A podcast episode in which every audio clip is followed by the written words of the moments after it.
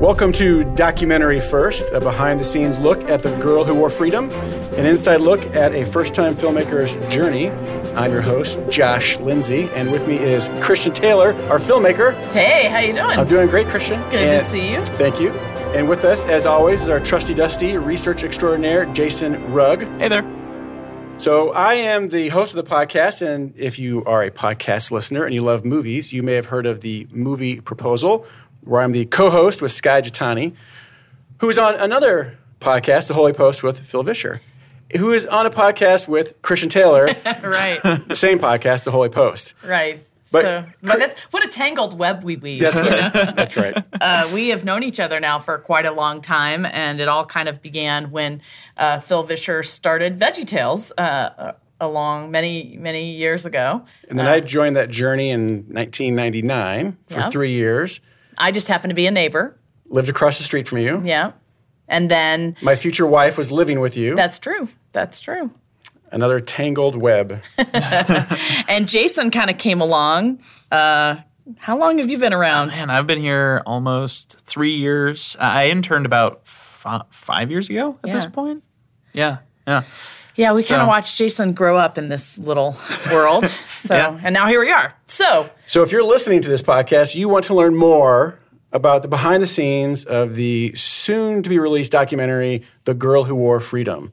This is so, uh, what would you call it, a brainchild of, of yours, Christian? it is a brainchild of mine. It's sort of a uh, something incredible, an incredible story that landed in my lap. Really, um, I don't know what's the word you say uh, when something just happens. It's it was meant to be. It's Serendipity? serendipitously yes it kind of fell in my lap that way and um, I it was a story that i felt compelled to tell like i didn't have another way to get out of it but Well, our mission of this podcast is to enlighten, educate, and inspire our audience. And so let's kick it off with a little bit of trivia.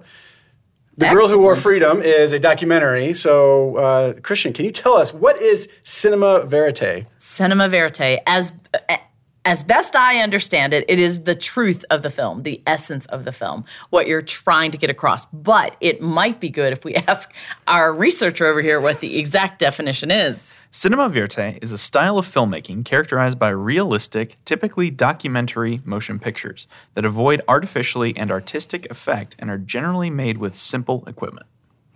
it is what it is Does that describe your film? Yes. All right. Very much so. we are a documentary. Um, it is. Uh, we are trying to tell the truth of a of a story, and um, we're doing it very simply, as simply as we can, because we don't have a very big budget. Understood. So, and this is your first film. Yes. You are the first time filmmaker we're talking about here. Yes. So, why don't you give us a quick background? Because you're, I mean, you have an extensive background in performing and the arts and, and, and film, but not making a film. So, what, what's your background? Yeah, Christian? so I um, studied um, theater and broadcasting in college. And before that, I worked on Capitol Hill in radio and television news. And I did a lot of, you know, interviewing of congressmen and senators. And I learned how to uh, make little audio programs and video programs. This is back, you know, I don't know, were you alive in 1980? I was alive. when were you born? Uh, I was negative 15. Holy God. cow. oh man, I'm so old.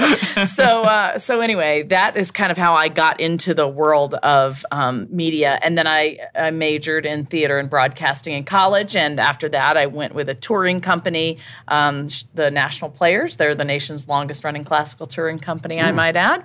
Um, and then uh, I took off, had children, and it the whole industry changed. It went from um, analog, you know, actually using tape to a digital world that I didn't understand. Um, and then I went and volunteered at Wheaton College Radio. You may have heard that. And th- I walked in there and didn't recognize a single piece of equipment. And they, you know, trained me kind of on this new digital world.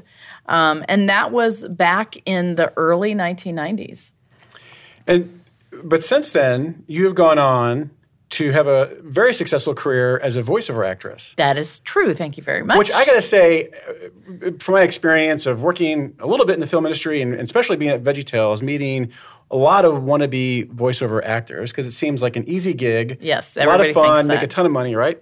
But so so difficult to get into that industry and be successful. And when I heard you were doing this, I, I kind of chalked it up as one of those people who was just going to give it a shot, and in three years you'd be on to something else. But Right. you are not only successful, I think you are fantastic because several times my wife Angie will play a commercial and say, "Listen to this." And she'll say it's you, and I won't believe her. It's amazing. So, Yeah. Well, thanks. You know, I'm so glad you point that out. It's so true. Like I had somebody say to me just today, "Oh yeah, I was thinking about having my daughters do that. I mean, it can't be that hard." And I just want to be like, "Oh my gosh." So if you're listening to this podcast and you're thinking about going in the world of voiceover, let me tell you this: it is the most competitive, the most difficult, um, you know, industry to kind of break in in this entertainment world. Um, and it takes a lot of money up front, a lot of studying, a lot of connections, a lot of different stuff.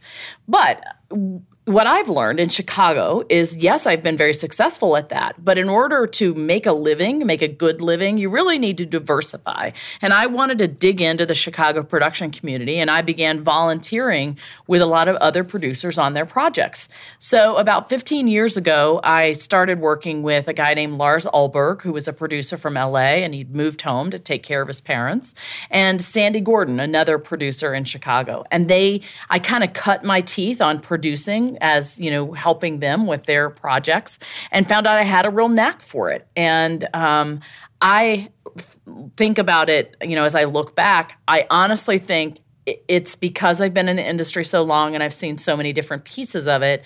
But I also think it's because I'm a good mom. Well, you're, you're you are a great mom, and you're also great at bringing people together, which I'm sure that is a big part of uh, a producer's role is finding talented people and getting them in the same room and driving in the same direction. I say it's getting in the same boat and rowing in the same. I've said great. that like I don't know how many times. Okay. Same concept. Okay, so uh, we'll go with the boat analogy. So, who else is in the boat with you, uh, and how is this film getting made? Yeah. So um, I have to say that the most important thing from the very beginning was finding the right group of people because I knew that I didn't know how to tell a documentary or or create a film at all, but I did know a lot of people in the industry that could help me. And so I went to Lars Alberg and Sandy Gordon and said, "Hey, this is my idea. You know, can I do this? What do you think about this?" And they began advising me on ways to to start in terms of finding out what my story is and all of the different challenges that lay ahead of me. And um, you know, I had to talk to my family. We all had to commit as a family that we were going to do this financially and every other way. You know, my time was going to be severely limited. Um, but I, I think what's interesting at this point, and it's why I feel like this documentary is critically important. I could have never fathomed really that I could produce a film. And now here we are, almost two years later, really three from the very beginning. And if I would have known what I know now about how to create what I'm in the process of creating, I don't know that I would have ever started. But what I do know now looking back is that if I can do this, anyone can do this. Truthfully, you just have to have a better understanding of the industry and you have to believe that you can do this. And there are some individual things that you do need to do and, and gifts that you need to cultivate. But truthfully, if you're listening to this podcast and you have a story to tell, I want to encourage you to think about how to tell it, to conti- keep listening to this podcast, because I'm going to give you a lot of um, successes I've had and failures and mistakes I've made.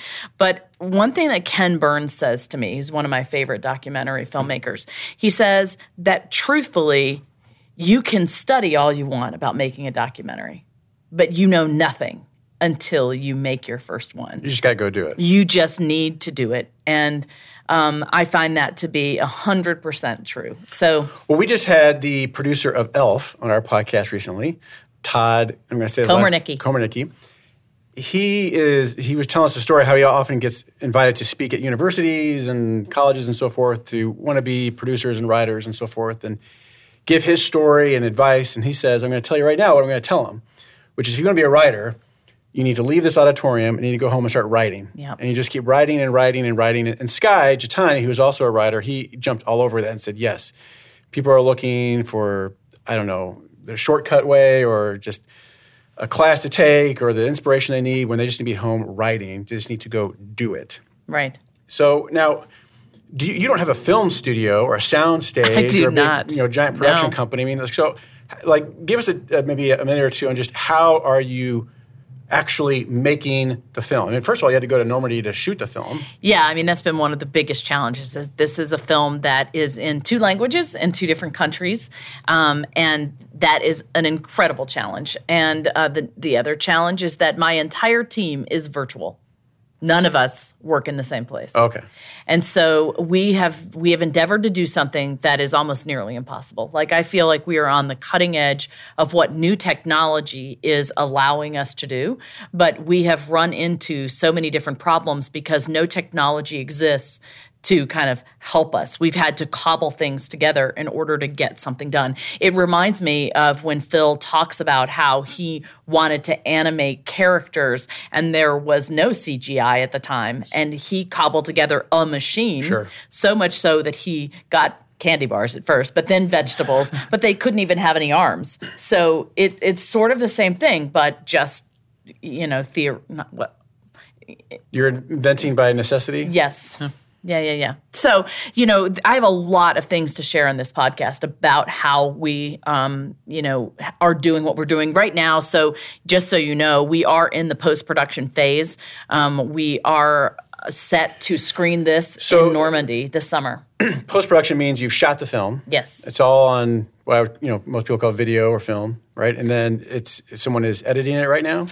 A lot several people are editing. Jason is one of our you know trusty assistant editors but we have about five or six that are kind of helping us. And and then we've had translators and transcribers and people that are subtitling and i mean the list goes on and on and on. If you have ever wondered why the credits are so long at the end of movies um, i can tell you. Who's the best boy? we don't even have You a don't best even have a best boy. no Oh. no You have what's like a interesting mediocre boy? you you can cut out a lot of jobs that you see on that list, but you still have to have people that do all those responsibilities. You, you just lessen the people that do them. So going forward on this podcast, what types of topics are we going to be hitting uh, so our audience can get an idea? Yeah, well, you you can you're you me to cover that? Yeah, go ahead because you're gonna drive this. You're gonna be asking me the questions and Well, Christian, we're going to talk about the inspiration. How did you even get this idea? How did it get started? So that beginning phase, that serendipitous experience you had. Um, then the actual like step by step, putting it together. Uh, what is the you know the day job? Um, uh, in raising money, having investors, that's a big part of it because you, you're not just there filming it, but you're talking to people about getting involved from a financial point of view and so on. So we'll cover a lot of those details so you get a, a better idea of how a documentary gets made in this day and age. Yeah, I mean, I think it's super important to understand, like, you know, uh, when did we decide to make this story? Why do I say that I feel felt compelled to do it? I didn't have another choice. Um, how do I financially work and you know pay the overhead for Taylor Productions at the same time I'm creating a whole new business, which is what a film is? Um, how do I figure out what the story is? How do we, you know, fundraise in order to to do this film? Um, you know, what do you do to tell a documentary story? What are the different pieces? Um, you know, what is it like to work with a writer or a composer? How do you find these people? How do you get people to volunteer when you have no money? Um, spoiler alert, it happens to do with podcasts sometimes. Um, you know, and, you know, how do you conduct interviews? How do you, you know, uh, talk about we can talk about lighting we can talk about camera we can talk about there's just so many different things but in the end you know one of the things that i think is most important is how do you get the ball across the finish line because what i am finding is where projects collapse most of the time is in the post production and i can tell you why and how to avoid that Well, I can't wait to learn. well, cool. Well, thank you for uh, Jason for being here, Christian for doing this podcast and making the film. Um, I just want to say to our listening audience, thank you for listening to Documentary First, where we believe everyone has a story to tell, and you can be the one to tell it. And next time on Documentary First, do you know what our subject's going to be? i think i might have an idea Um, well, I don't. Do you want to tell us? Yeah. uh, we're going to talk about the inspiration behind the story. The inspiration. How did it start? Yeah. All right. Fanta- I can't wait. So thanks, everybody. Bye, everybody.